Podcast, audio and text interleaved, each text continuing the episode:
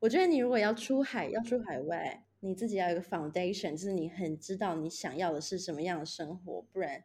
会你自己出来可能会有一点迷失。因为如果要讲到利与弊的话，还有一个是你在海外没有那种有根的感觉。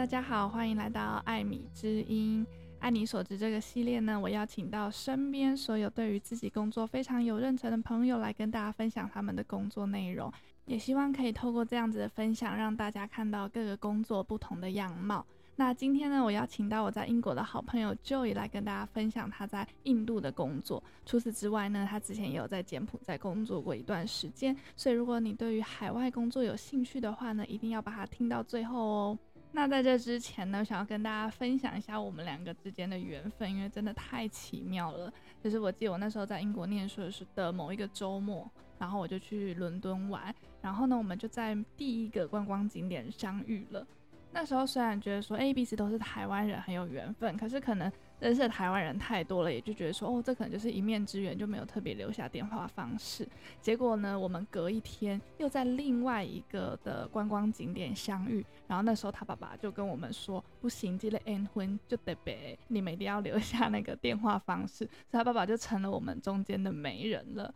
好，那我们就先请他自我介绍一下吧。Hello，大家好，我是 Joy。对啊，刚刚前面讲的，让我突然突然把我的回忆又带到伦敦去了。真的，我我忘记我们第二次见才加 Instagram，我们是在 Borough Market 排队要买海鲜饭的时候认识的，我印象很深刻。但是，哎，我我以为当下我们就已经就已经互换 Instagram，但但没错，是隔天在哪里啊？在白金汉宫附近才交换 Instagram。我爸我。就是我爸爸，他特他就是特别说，哎、欸，对，这个很有缘分，都是台湾人。对对对对对，因为第一次就是第一次见面的时候，可能就觉得啊，反正就一面之缘。然后你在 Reading，然后我在 Warwick，其实也蛮远的，所以就想说加了其实也没有什么用。结果隔一天又再一次遇到，就觉得不行，这个缘分一定要认识一下。真的，真的太巧了，我妹我妹妹也有一起去，我们全家都觉得太不可思议了。伦敦也不是说一个很小的地方。对啊，没错，非常有趣。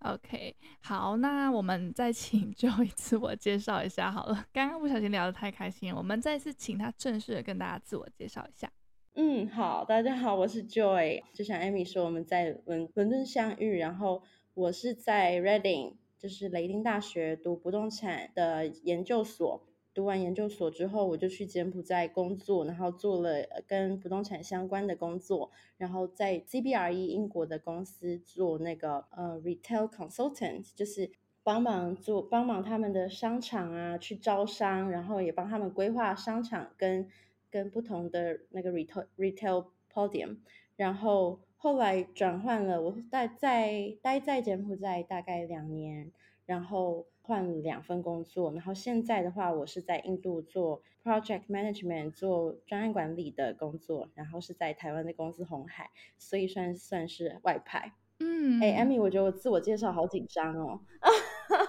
不会不会，我觉得你讲的而且我是不是一直吃，吃螺丝？有点好笑。没事没事，我觉得你讲的很好，真的。好，那我想要问说，就是你那时候是在雷丁念书的时候，就有想说要在海外工作，然后就去在英还在英国的时候就已经先投工作了吗？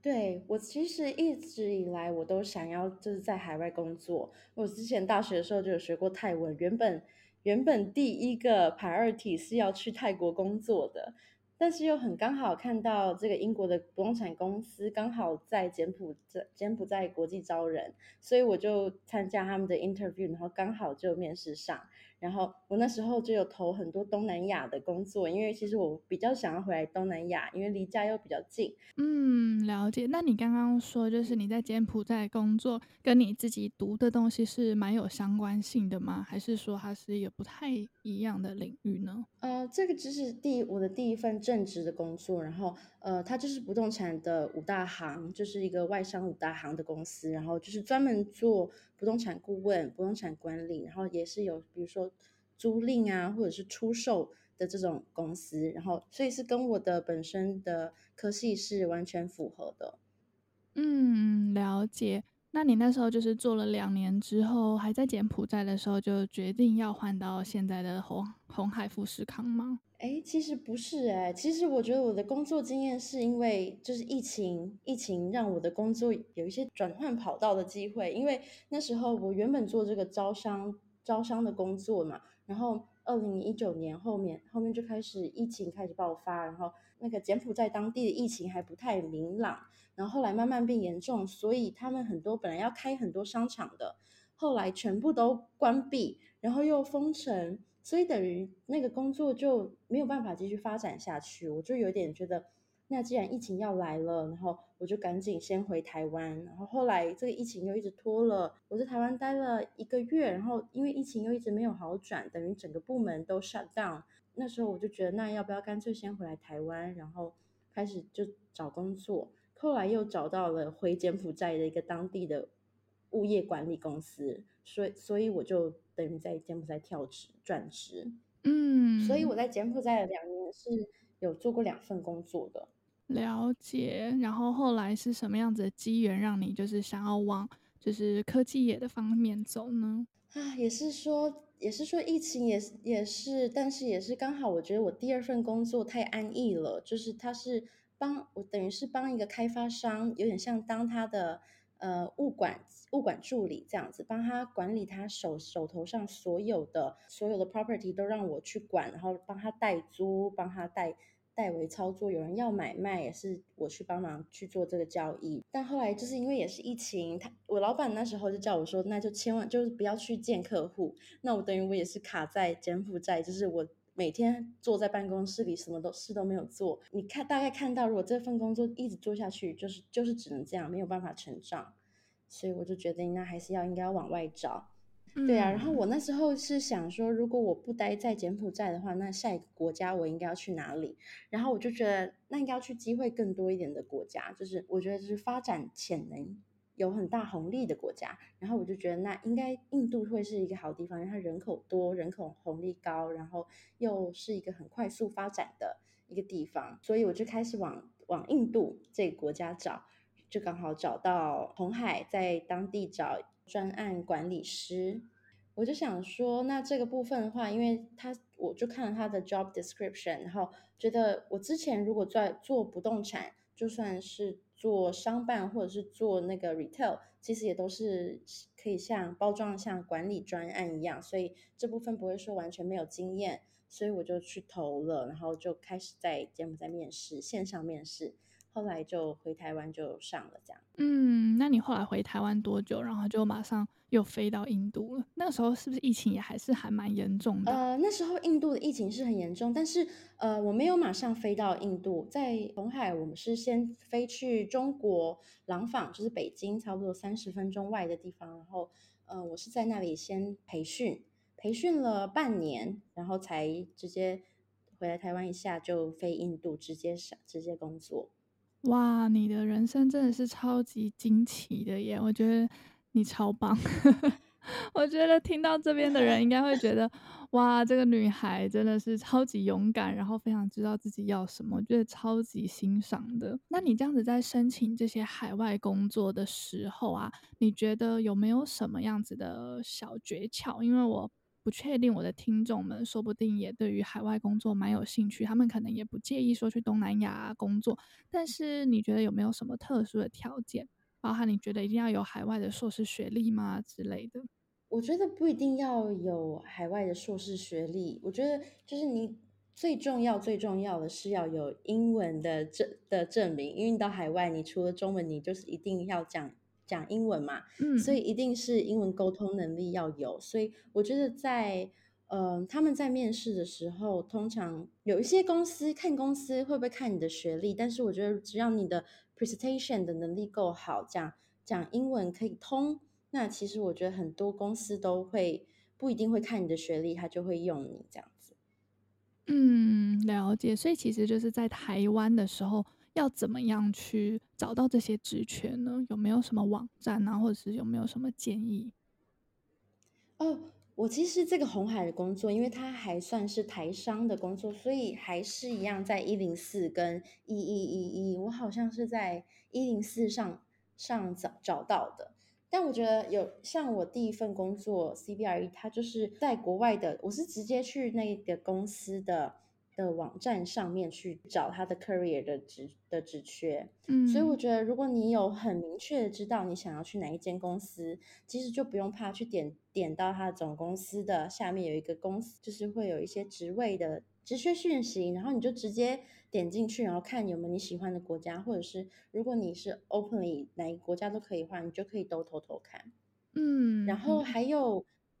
要就是用 LinkedIn，我觉得 LinkedIn 也是很好。给你就是很多工作职缺的地方，没错，在台湾大家都用一零四，对啊，在国外大家就用 LinkedIn。对，我也觉得这个是也蛮想要跟大家分享，就是其实 LinkedIn 上面有很多海外的工作经验，或者是很多外商公司的职缺，现在真的都会放在 LinkedIn 上面。然后，就算你现在没有想要转职，可是你可以先从那边开始经营你的 profile，然后开始去 connect 一些你觉得。未来你想要从事的领域或是走的方向，然后去 connect 这些人，或者是去追踪一些你觉得还不错的前辈，你欣赏的前辈，我觉得还蛮有用的。因为其实一零四算是已经越来越少人使用，然后也越来越局限了，嗯、对不对？对，而且我觉得这上面可以得到很多的。Inspiration 就是你会看，你可以追追踪一些你觉得你以后你希望成为的人，然后你想要达到什么样的职位，然后我们就我其实会去看一些人的他的工作的经历，就是他怎么一路走上走过来的。LinkedIn 上都会有那些人的 profile，然后你就可以有点像类似模仿他，对，或者是你在写你的 resume 的时候，你其实可以就是这里拼贴贴，那里拼贴贴这样子，就是他们的用字有时候会更准准确。然后也会听起来比较 professional，嗯，真的，而且我觉得那个地、啊、那个平台、那个社群的人，我觉得他们都很愿意分享，然后他们的贴文啊都是非常有智慧。我觉得在那边其实真的会，就像你说的，可以得到很多 inspiration。像我觉得，如果你是某个。特特别的领域，你就可以追踪很多那个领域的人，然后其实你就会得到很多一手的消息，因为他们会在里面分享，通常都是新闻啊、专业的资讯，然后也有很多时候他们会分享一些那个职缺，就是可能同领域的职缺，你就可以比比很多人更快的得到这个消息。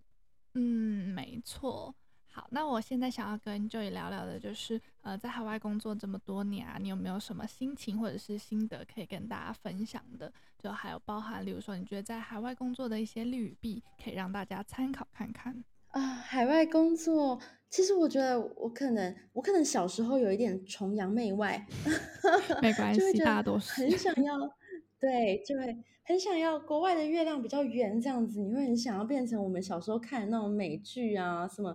在全英文环境下工作的那种感觉，就会觉得好像很厉害。以前会这样子觉得，可是其实我觉得在海外工作，嗯，我自己的话，我很，我其实一开始我是很 enjoy 那种当当外国人的感觉。你脱离你自己舒适圈，然后你可能你就是来到一个没有那么多人认识你，或者是没有那么多人认为你一个台湾人，或者是。你在社会上既定该要有什么样子？你好，我觉得在海外就比较容易，你可以比较做自己。这个我真的非常认同。我就是现在人在纽约嘛，然后人家就会觉得说，你为什么一定要出国啊？或者是你在美国真的比较开心吗？我觉得就是你所谓的自由，就是你真的可以很做自己。我觉得在自己的国家，可能因为身边有太多认识的人，所以你可能。做很多事情，你会去必须要去顾虑到你身边的人的想法，你会担心伤害到他们啊，你担心担心你没有你的时间要分给很多人，但是你在海外一个人，你的时间都是自己的。我觉得那种自由真的很 难很难描述。时间很多是自己的，但这个又到那个弊的部分，好，就是你有利有弊嘛，利就是你时间很多是自己的，嗯、然后弊就是你真的会少很多跟朋友。然后还有跟家人的相处时间，就是你会很有很多自己的时独处时间，可是相对的，就是你可能一年内可能见家人就见那几次，这会是一个蛮心酸的点。我记得 Amy 有一个有一个 Instagram 的 po 文，嗯、就让我印象很深刻。他就是好像是在去纽约之前嘛，就在说，感觉对爸妈有一点，也有一种愧疚感，嗯、然后也很感谢他们这样支持。嗯，对，那个时候真的会觉得说。我甚至有觉得自己很不孝的念头，可是后来就又觉得说，其实他们身为父母，他们也是会支持你去完成你自己梦想。他们看你过得好，过得开心，其实那才是他们最想要的。可是就是两方面的拉扯，我自己也舍不得，他们也舍不得。可是我们理智上又知道说，就是我们人生来就是一趟，你会希望可以尽可能去 经历各种东西。唉。那个不孝的感觉，有时候会侵袭你整个人呢，因为你会觉得，哇，就是可能有时候在，就是大家如果都健健康康就还好，可是如果爸妈一不小心生病，还是什么，你就会觉得啊、哦，没有办法陪伴在他们身边。对啊，然后那我们能做的就是尽可能的去平衡这两个部分。这让我想到一个故事，就是我之前好像看一个广告，他就说，呃。就是几个阿嬷，好像是三个阿嬷围在一起，然后两个阿嬷就在说：“哎，我的我的儿子在海外，在英国工作多厉害，多厉害，薪水多高多高这样子。”然后另外一个阿嬷就说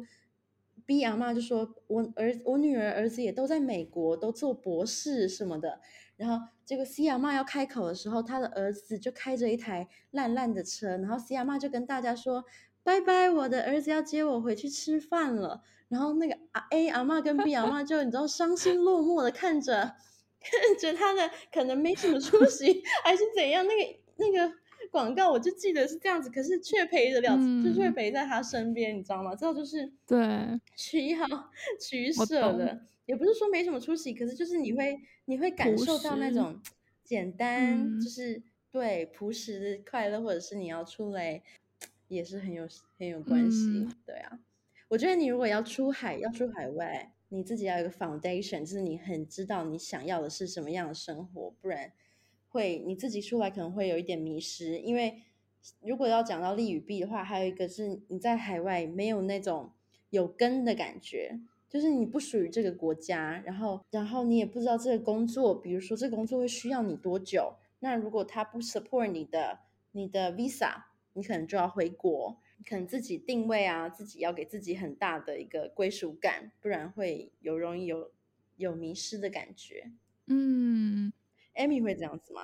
呃，会啊，一定会。但是因为我毕竟我的工作不是说真的是都要跟美国人一起工作，我的工作算是比较像是自己接案，然后我还是蛮多客户都是、啊、对，都是跟台湾人，所以这个部分我不会那么大的冲击。可是我可以想象，就如果你身边全部都是。呃，当地人，然后就你一个外国人，其实那个就像你说的，没有归属感，其实是很不习惯的，就是心理素质要很强大了。嗯嗯，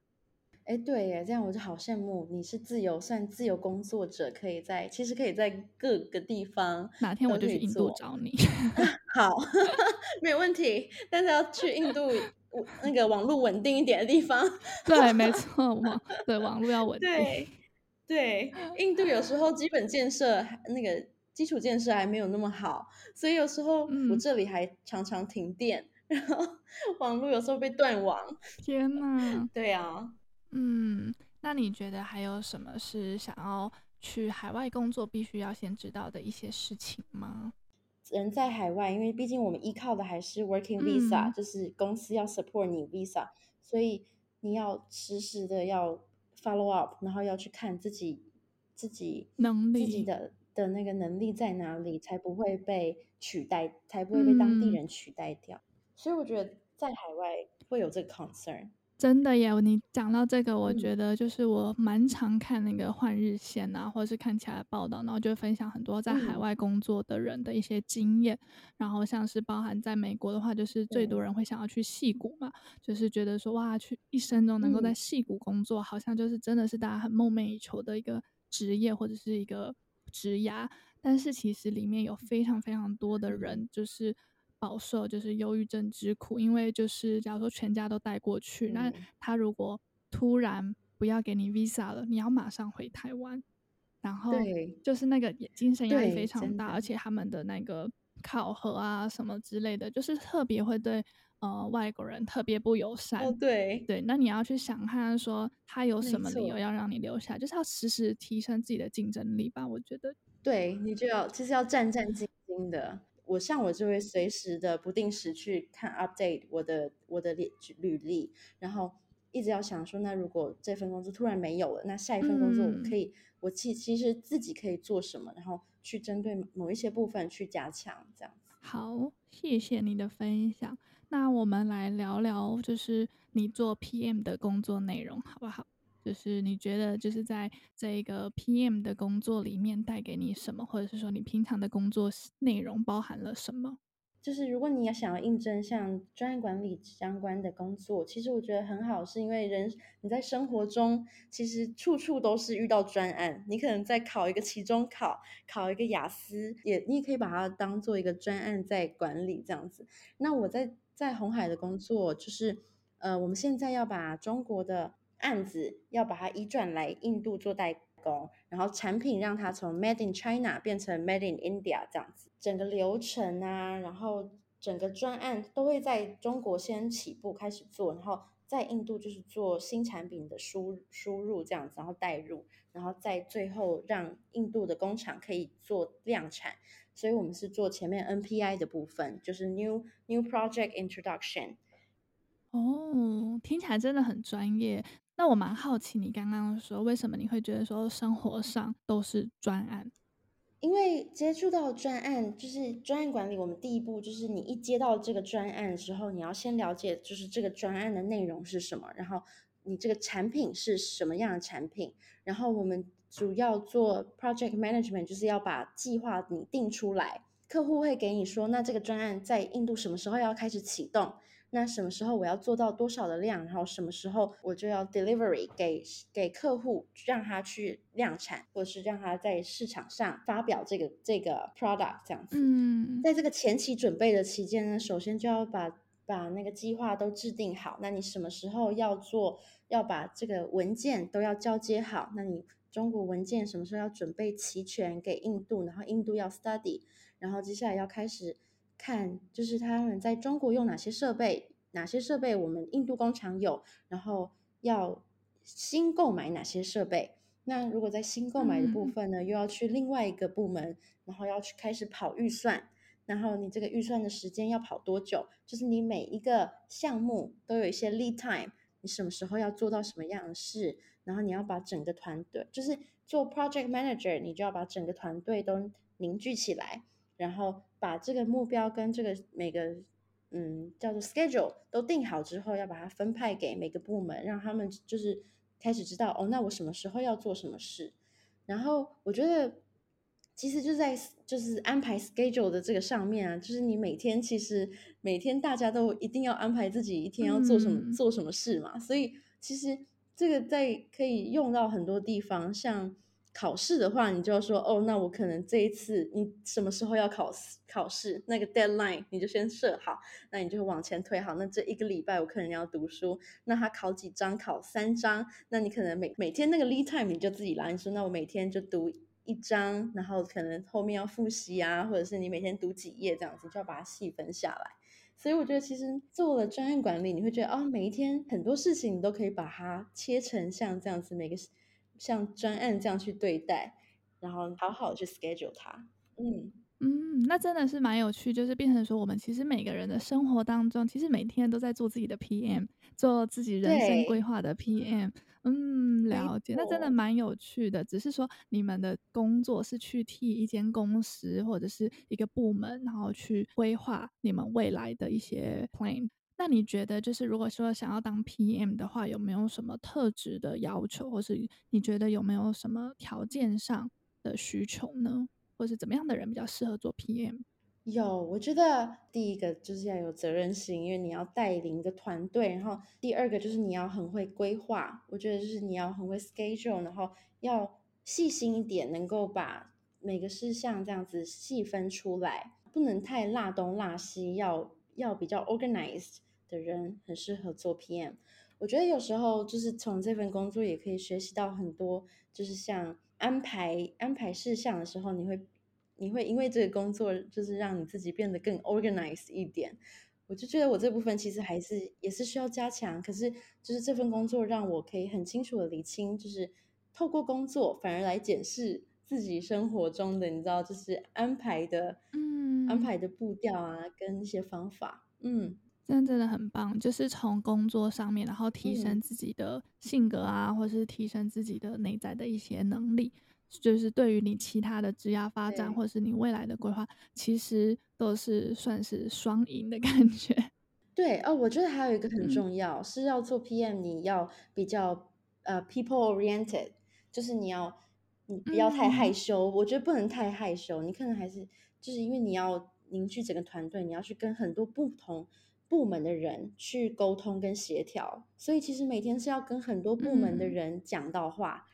然后要，我觉得所以沟通能力就很重要，沟通能力很重要。我觉得记名词的能力也蛮重要的。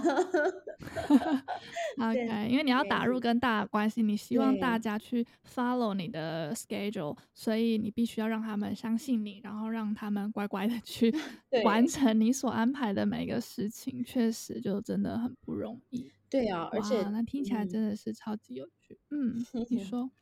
对啊，我觉得就是你要勇敢，而且你要勇敢去，就是提出你要怎么样的，你的诉求是什么。所以就要有时候要跟很多不同部不同部门的人，然后让那些部门部门的人一起合作，就是传达你要他们完成的事项。所以不能太害羞，要勇敢的去 approach，主动 approach，然后甚至有时候要 push 他们这样。嗯，了解。那你觉得就是在专业的技术能力上面，是其实是可以到时候公司再慢慢学的吗？对耶，所以其实反而是性格跟英文能力这个部分，还有就是沟通能力这些比较算是软实力 （soft skill） 的部分会比较重要。对，我觉得是诶，像公司就安排我去呃去做培训，就是我完全没有任何工程背景啊，什么制造业的背景也没有，所以我就等于被丢到。公司工厂里面，然后去看我们手机怎么制成，然后你什么样产品的制成是什么，然后有哪些呃夹制具是来哪些机台是来制作哪一个程序哪一个步骤的，就是这些都是都是从零开始学。嗯，我觉得我觉得到海外工作让我有一个让我有一个很大的的领悟，就是我觉得嗯，soft skills 是是我觉得比较重要的，比较容易打入，然后你其实可以。嗯，对啊，其实可以勇敢尝试不同的领域，然后从领从不同领域赶快去 pick up，然后赶快重新学习。永，我觉得永远都不会嫌太晚。所以我觉得不要自我，不要太自我设限说，说哦，我不是这个领域的啊，或者说哦，我以前是学这个的，然后现在不是做这个，感觉就很不太合适还是什么。我觉得你如果看到那个喜欢的工作，你就可以去试试看。然后像这些专业知识，还是可以靠后来的时间去 pick up，然后去。去追上的，嗯，了解。嗯，我觉得这是专案管理很好的一个一个可以让大家去入去切入的点，就是因为它其实其实比较需要的就是一些 soft skills 的部分，所以它有很多领域，像 gaming 啊，像一些现在 IT 产业啊，然后制不只是制造业，他们都会需要很多这种专案管理员。天呐，听了我都好想要加入 PM 这个行列了。其实我自己对 PM 真的算是蛮有憧憬的，就是说参与公司大大小小的事情啊，统筹这些东西是真的非常的有趣，也非常的有挑战性。那我自己也就是接触过蛮多主管啊，或者是老板们。嗯他们真的是蛮重视 soft skill 的，因为如果说是硬实力的部分，其实有些是可以到公司之后再训练的，但是这种个人成长是很难去练习的。所以如果说你很会跟人相处啊，或者情绪管理还不错的话，嗯、其实就可以去偷偷看。哦，对，情绪管理 啊，情绪管理，对，没错，因为你常常常在。专业上会遇到一些突发事项，你会有时候有些人会 panic 啊，那有些人可能 panic 之后就不知道做什么，或者是有些人真的会很雷，嗯、所以你可能会，对啊，所以情绪管理有时候要自己去排解，因为被雷到的时候，你肯定会觉得很难过，或者是你会觉得 frustrated 这样子，但是你要自己去消化这些负面能量，嗯，对啊，就是遇到事情就就是正面的对应对这样子，嗯，嗯好。那感觉也差不多了，那我们节目也要渐渐进入尾声了。那就有没有什么建议啊，或者是总结想要分享给听众们的呢？呃，我觉得就是在经历这个工作，就是 Project Management 之后，我我才知道哦，这个工作其实它有一个 PMP 的考试，就是它是一个呃 Project Management Professional 的一个考试，然后是项目就是项目管理专业人士的资格认证。然后我觉得，如果大家大家对这个工作有兴趣，可以去大概 YouTube 上看一下这个这个工作的 description。其实，因为我一开始接触的工作，我虽然是应征红海，但是我后来发现，像 Google 啊，像 YouTube 啊，都有这些项目管理的职缺，然后其实都蛮有趣的，就是意思大同小异，小异都是管理一个专案嘛，然后让它 deliver 出去。那大家可以去，有兴趣的话，可以去看一下。这样子的 certificate，嗯，如果可以考的话，因为我自己也在想准备这这个认证。觉得大家如果如果你是在做，比如说商科啊、商管啊，这个这个证照如果考起来，应该也是蛮有用的，就是让你的路更宽广这样子。对，就是我觉得，如果大家还就是想要转职，但目前还没有下定决心，或者是说你觉得你对这个工作蛮有兴趣，就算没有很及时的需求，我觉得先把它考起来，先准备起来。当你需要用到的时候，你就会发现真的很受用。对，就未雨绸缪。嗯。那这样差不多，就是在海外工作。我觉得大家，如果你有这个想法，但是你一直不敢做的话，我觉得还是就是不要不要有遗憾。我觉得在海外还是很有趣，就是可以体验一下不同的文化，然后不同的工作环境，就是我觉得是对人生加分，就是加分蛮大的，所以。鼓励大家加入我的行列，要不怕，只要不怕寂寞，然后跟爸妈 谈好。我觉得对父母那一关要先过，父母那一关对，要先讲好，要不要让他们，哦、也不要让他们觉得你不孝。对，对不然你就会就是有我们这样子的小情绪、小剧场，所以其实很痛苦。对呀、啊，对呀、啊，我觉得父母也会希望你就是在海外发光，嗯、他们也会 very proud of you。嗯，Yeah, that's true。那如果说就是艾米之音的听众呢，对于就是不管说是海外工作啊、印度工作或是 PM 有兴趣的话，他们可以加你的 LinkedIn 吗？哦，可以啊，可以加我的 LinkedIn。OK，好，那我再把 Joy 的 LinkedIn 放在我们的资讯栏，然后大家就是如果有兴趣的话，也可以去搜寻看看，然后给自己更多的机会，然后发现世界真的很大，然后青春不要留白，我们就是不要后悔这样子。OK，那我们就再次谢谢 Joy 这么无私的分享，真的非常的有趣，也非常的精彩。那如果你喜欢这集这样子的分享的话呢，请不要吝啬帮我五星好评加留言，让我知道你们喜欢这样子的分享，这会是我继续做 Podcast 的动力。那如果你想要看我更多生活的精彩分享的话呢，请不要忘记追踪我的 Instagram。那如果说你想要收到一些不定时的英文资讯，也可以加入我的 LINE 官方账号咨询更多的课程哦。拜拜，拜拜。